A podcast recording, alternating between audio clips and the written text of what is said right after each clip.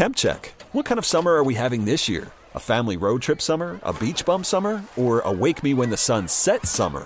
With Instacart, choose your own adventure and skip the shopping side quests. Where available, you can get ice cream delivered to your hotel, sunscreen to the pool, or cold brew to your bed. Well, door, in as fast as 30 minutes. Wherever you find yourself this summer, you can get the goods. Download Instacart for free delivery on your first three orders. Offer valid for a limited time. Minimum $10 per order. Excludes restaurants. Additional terms and fees apply.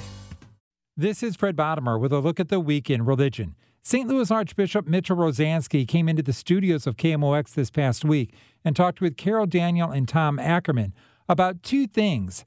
First, about an ecumenical group announcing an initiative to address affordable housing in St. Louis, and then to talk about the final results of those changes to St. Louis parishes under the All Things New plan. We're different faith groups. We're all committed to Jesus Christ. We're all committed to the gospel. And we wanted to band together to show how we have so much in common that we can reach out because of that gospel and help others. And this is a very wide region. Where do you see a housing crisis the most? I see it the most in St. Louis City, but also in the surrounding county. And when we think of uh, those who spend more than 30% of their income on either rent or, or house payments. Uh, and that's kind of a, threshold uh, that crosses where it impedes the rest of the family being able to have medication and food and transportation and, and those other necessities of life. So we have a high percentage of people, particularly in St. Louis City, who cross that threshold of more than 30% paid in for rent or for housing. So we have six different organizations who already are established, who are doing good work. And we thought that as Christian leaders coming together, we could partner with those organizations and help them to help others. So it was a natural discussion that led to that. And uh, we saw that as the most pressing need uh, in the St. Louis area. So we wanted to address it. I would hope that what is being done here shows people that that faith has, faith is real, and this is how it shows up.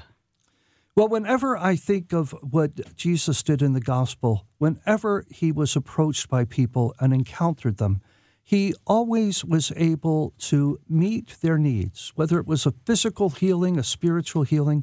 And the church is really an extension of Jesus' ministry in the world. So, this is why I am so excited about, first of all, this is an ecu- uh, ecumenical effort, uh, spans many different churches, and it, it brings together a common purpose of what we can do to make a positive difference in our St. Louis region.